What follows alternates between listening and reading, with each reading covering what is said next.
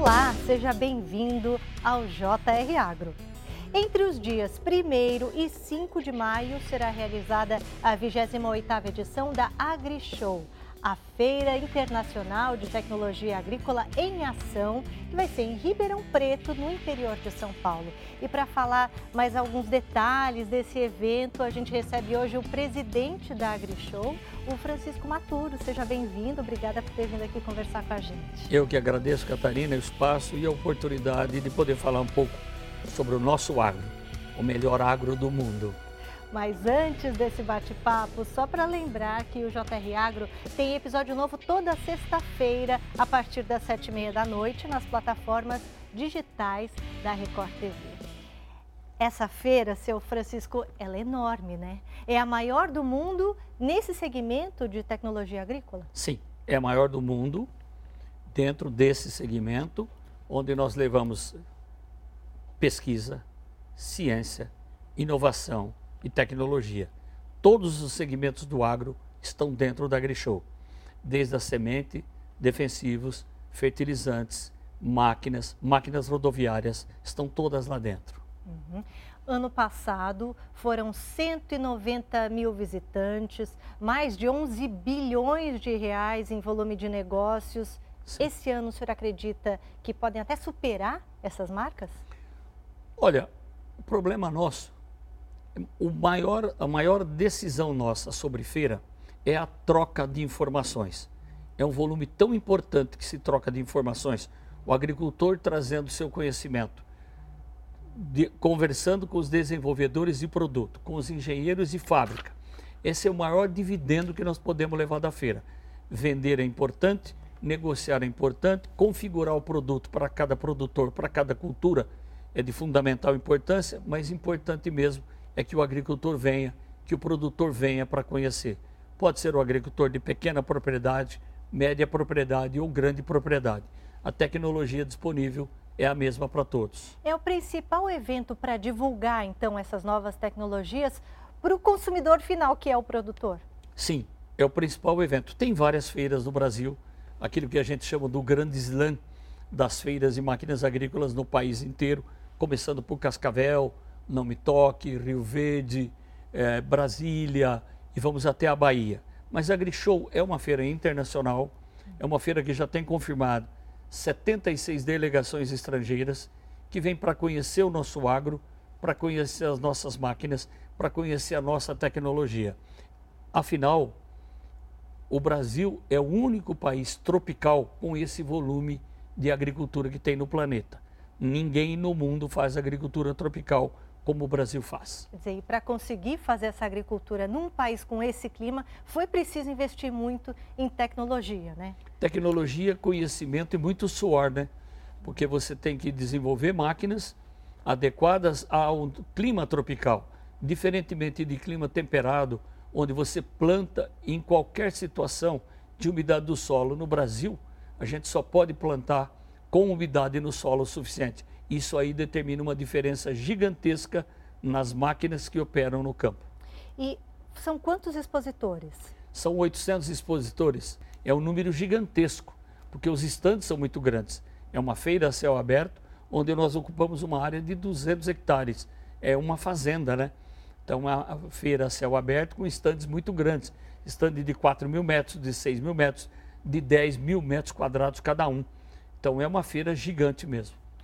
E quantos desses expositores são brasileiros? Quer dizer, dessa tecnologia toda, é, qual é a proporção brasileira dela? Nós temos eh, expositores estrangeiros que vêm para vários motivos, mas o que predomina na AgriShow são fabricantes nacionais, quer seja de multinacionais que estão instaladas aqui ou que vêm de fora para expor. Mas o Brasil compra máquinas e implementos brasileiros. Uhum mesmo que seja de uma multinacional aqui instalada. Vocês trazem novas tecnologias, desde a, de novas sementes, por exemplo, como o senhor mencionou, até um, esse maquinário super moderno, super tecnológico. Nessa área de maquinários, de robôs e máquinas, o que, que vocês vão mostrar de interessante de novo? Bom, se eu soubesse tudo que, fosse, que vai mostrar, eu não contaria para você. Mas, de qualquer forma, todos os fabricantes, todos os estandes vocês encontrarão novidades em tecnologia, em inovação. Porque a inovação é tão rápida hoje que de um ano para o outro a máquina acaba se defasando tecnologicamente. Então tem muita novidade na questão de georreferenciamento.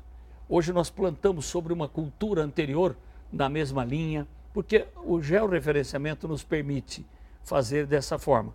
Adubação perfeita na linha onde vai ser plantado o grão. A pulverização hoje nós fazemos sem a menor sobreposição, porque a tecnologia, o georreferenciamento nos permite não fazer sobreposição diária. A pulverização é localizada e não mais em pulverização em área total como era no passado. Ah, isso preserva o meio ambiente, isso preserva o bolso do produtor, porque defensivo é caro. Não dá para estar tá jogando fora. Uhum. Quando a gente pensa em tecnologia também, já vem aquela imagem dos drones sobrevoando as lavouras, né? Vocês vão ter uma arena de drones Sim. lá. É, essa tecnologia já é muito difundida no Brasil, a utilização de drones? A tecnologia é muito difundida, se faz uso regular de drones na agricultura. Ainda não é o volume que a gente espera, mas está crescendo rapidamente, porque o drone é que me dá as coordenadas, o drone é que me faz a pulverização localizada. O drone é que visualiza uma incidência de praga numa determinada região, me dá as coordenadas. Ah. Então a gente vai pulveriza somente aquela região. O drone é uma grande evolução do agro e eu acho que a gente caminha por aí. E vocês vão ter uma arena ali? Tem uma arena, uma arena chamada de Arena do Conhecimento, Arena das Startups e Arena dos Drones, onde está a boa tecnologia e a grande evolução que nós estamos trazendo para a AgriShow mais uma vez. Um dos destaques é a AgriShow Lab. Como é que vai funcionar isso? Aí está, aí dentro está a AgriShow das startups, AgriShow Lab. É aí dentro. É, é onde é a arena do conhecimento, onde nós fazemos a abertura, é um espaço muito grande, que depois da abertura oficial se desmonta e monta totalmente a AgriShow Lab. É aí que vai aparecer a tecnologia, a modernidade e os gênios que aparecem uhum. sempre nas startups. E além da AgriShow Lab, também uma, uma outra atração é o AgriShow para elas. Tem um segmento, uma área ali só para as mulheres. Quer dizer, a AgriShow toda, imagino que seja também para as produtoras mulheres, mas tem um espaço especial. Tem um espaço especial, como sempre teve na AgriShow. A gente está dando um destaque maior. Porque o que pouca gente sabe, que nós temos hoje próximo de 30% de mulheres à frente do negócio. Porque o passado é um passado e nem muito distante, o trabalho no campo era um trabalho extremamente pesado. Então era mais um espaço masculino mesmo. E hoje nós não estamos falando da mulher, do proprietário, da filha do proprietário. Nós estamos falando da mulher que está à frente da gestão. E hoje nós já estamos chegando em 30% do volume de proprietários do Brasil que são mulheres. Então nada mais justo do que ter um espaço para elas.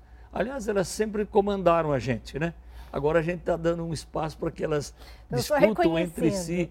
É um reconhecimento do trabalho, do bom trabalho que elas sempre fizeram. Inclusive, teremos na AgriShow uma coisa nova, que é uma coisa que as mulheres estão olhando com muito carinho, chama-se de olho no material escolar.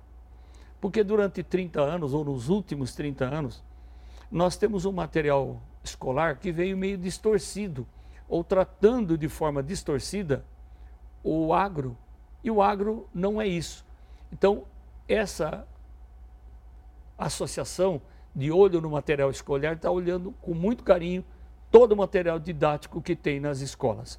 E elas estarão nesse espaço também discutindo a educação dos seus filhos, dos seus netos, que já estão chegando é, no agro. Eu devo dizer para você também, Catarina, que durante o período da pandemia, foi um período tenebroso, ninguém sabia para onde a gente ia. O que, que aconteceu nesse período? Não tivemos aulas, as aulas foram virtuais, os filhos voltaram para casa, aqueles filhos que estavam estudando fora, voltaram para casa e descobriram que as propriedades de seus pais, dos seus avós, já estavam muito mais avançadas. Que ganho nós tivemos? Esses jovens voltando para o campo. E por aí eu deveria te dar um dado que pouca gente discute nesse país. Olhe bem, o futuro do nosso agro. Agricultor norte europeu, hum. idade média, 62 anos. Agricultor norte-americano, idade média, 58 anos. Agricultor brasileiro, idade média, 45 anos. Agricultor daquela região do Mato Piba, que é Maranhão, uhum. Tocantins, Piauí, Bahia. Ali a idade média é 34 anos. Que jovem. São jovens formados que já não têm tanto espaço na área urbana e que voltaram para o campo para ajudar seus pais, seus avós ou tomar a frente dos negócios com ciência, com tecnologia e com modelo de gestão muito moderno. Esse é o agro que nós estamos vivendo hoje no Brasil. E o senhor acredita que a pandemia intensificou esse movimento de retorno à terra? Eu acho que ela aconteceria de qualquer forma, mas levaria muito mais tempo. Então, a pandemia, se tiver um benefício nisso, que eu não vejo quase nada, mas esse é um benefício, que o jovem voltando para lá para fazer uma agricultura muito mais moderna, agricultura de produtividade, que é o que se busca, produzir mais numa mesma área. E a gestão faz isso. E falando em agricultura moderna, planejada, a gente não pode deixar de falar na sustentabilidade que hoje é obrigatória em qualquer lavoura, em qualquer planejamento agrícola. Né? Como é que vocês estão abordando esse tema dentro da feira? Talvez eu avance um pouco mais nesse tema. A sustentabilidade está presente em qualquer agenda, não é só do agro. E ela deveria estar muito mais presente nas áreas urbanas. 85% da população brasileira é urbana. A população de São Paulo, mais de 95% é urbana. Então, o agro é uma coisa pequena em termos de população. Densidade populacional no campo é pequena. Então, olhar a sustentabilidade como um todo, os resíduos sólidos são muito mais gerados na área urbana do que na área rural, até porque nós não temos gente. Talvez aí eu te dê um exemplo importante. Recolhimento e reciclagem de embalagens vazias de agroquímicos. Brasil, a Alemanha faz 67% de recolhimento e reciclagem. Estados Unidos faz 30% de recolhimento e reciclagem. O Brasil é campeão mundial com 94% de recolhimento e reciclagem de embalagens vazias de agroquímicos como um todo. Então, a nossa agenda é absolutamente coerente com a modernidade, essa coisa da sustentabilidade que é necessária. E avança um pouco mais, dizendo que é o único setor da economia do país, talvez do mundo, que preserva parte do seu patrimônio e disponibiliza para a área de preservação permanente e reserva legal. No bioma Mata Atlântica, nós somos obrigados a respeitar 20% ou recompor as áreas. E a gente faz isso. No bioma Cerrado, é 35% de área de preservação permanente ou reserva legal. No bioma amazônico, é 80%. Então, é o produtor que mais preserva e disponibiliza parte do seu capital para preservação é o único setor da economia do Brasil. Uhum. Agora, nessa área de utilização de, de, tecnologia, de maquinários, a sustentabilidade também entra uh, no, na programação desses, desses maquinários, por exemplo. Hoje se conta também uh, com sustentabilidade quando se fala em uh, evitar o desperdício, por exemplo, de água. Como é que isso entra dentro da elaboração desses, desses maquinários? Água custa caro, defensivo custa caro e aplicação custa caro. Começa pelos motores hoje das máquinas que estão no campo, que são automotrizes, todas elas com o menor número de emissões possível. Maior, por, menor porcentagem de emissão já começa nessas máquinas agrícolas. A questão de defensivos hoje é puramente pulverização localizada. Acabou o tempo da pulverização em área total. Primeiro por preservação e também por economia. Se nós não precisamos pulverizar, não há incidência de praga, para que pulverizar? Para que jogar dinheiro fora? Nós não podemos jogar. A nossa competição é mundial e nós não fazemos o preço de venda do nosso produto. Nós só temos o custo para administrar. O preço de venda é determinado pelo mercado. Então, por isso que a gente faz economia no campo. Fazendo economia no campo, se faz economia também em, em benefício do meio ambiente a Feira Internacional de Tecnologia Agrícola em Ação, mas também tem outras atribuições. Quais são? São muitas. Eu sou vice-presidente da ABAG, que é a Associação Brasileira do Agronegócio. Sou diretor da Câmara Setorial de Máquinas e Implementos Agrícolas da ABIMAC. São entidades grandes, importantes e tudo voltado para o agro, diretamente ao agro. E o senhor já preside a AgriShow há alguns anos, não é isso? Eu presidi a AgriShow em 2018 e 2019. Depois nós tivemos o problema da pandemia, eu fui reconduzido ao cargo. Esse mandato é para dois anos, né? Fui reconduzido para fazer 2021, onde nós tivemos a pandemia e não pudemos realizar presencialmente a feira. Aí o pessoal das entidades sócias da AgriShow me reconduziram para fazer 22 e 23.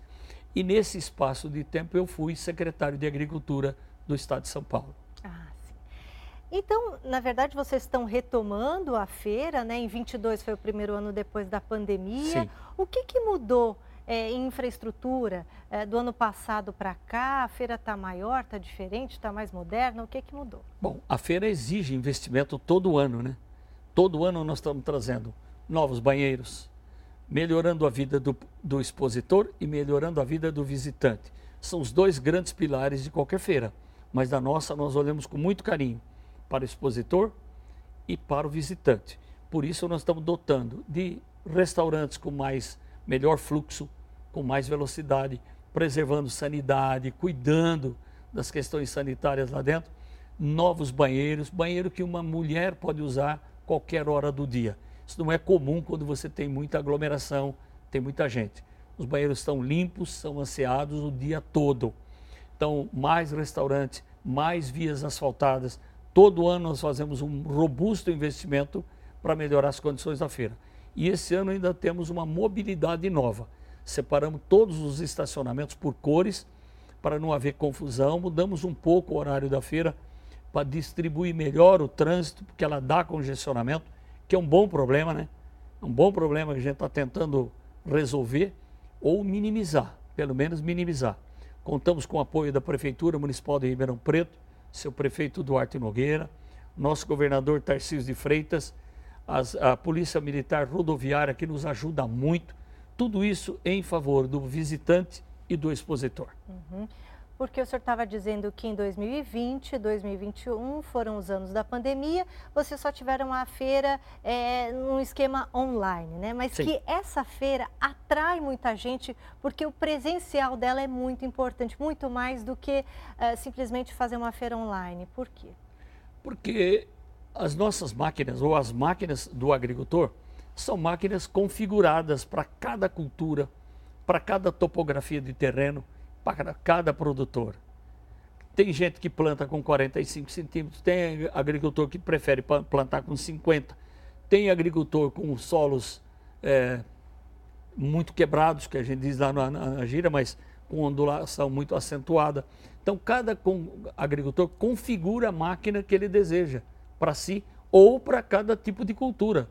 Quem planta café tem máquinas diferentes do que quem planta soja, do que quem faz floricultura ou que faz o hortifruti granjeiro. São culturas muito diferentes. A base da máquina é a mesma, mas a configuração vai mudando. Então aí é que entra o presencial, a importância do presencial. Agora, um evento desse tamanho precisa de parceiros fortes, né? Fala da importância desses parceiros. Bom, a parceria, primeiro que são cinco entidades que são sócias, né? A BAG, a BIMAC, a ANDA, que é a difusão de adubos, a Sociedade Rural Brasileira e a FAESP. São as cinco entidades que são sócias. Aí está a grande parceria e os seus associados, que são os expositores que estão lá dentro. Pode ser associado de uma das entidades ou não, mas todos estarão lá dentro representados. Uhum. Aí estão as grandes parcerias que nós fazemos.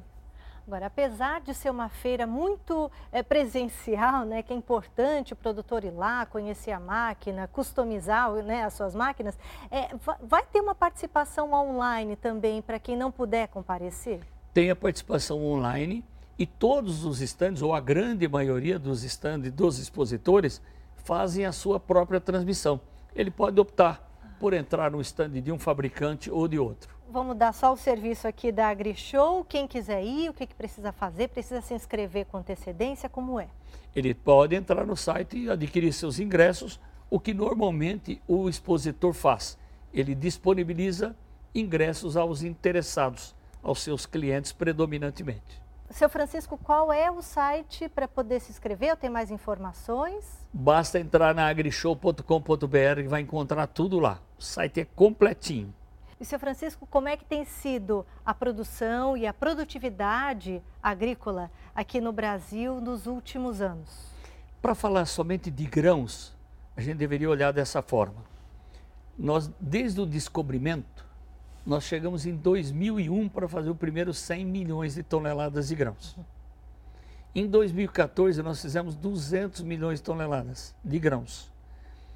Em 2022, estamos fechando agora em junho, porque o ano agrícola é 1 de julho a 30 de junho do ano subsequente, nós estamos fechando com 317 milhões de toneladas de grãos. Fora fibras, fora cana-de-açúcar, fora café, fora fruticultura e outras culturas que nós temos no Brasil. O que, que aconteceu com isso? Isso é ciência, isso é pesquisa, isso é desenvolvimento, isso é suor do produtor e a coragem que ele teve de avançar por áreas inóspitas desse país e fazer produzir. Quando você falava 20 anos atrás em 40, 45 sacas de soja por hectare, era uma loucura. Hoje a gente fala 90 e pode falar em 100 que já deixou de ser traço na pesquisa, já é fato consumado.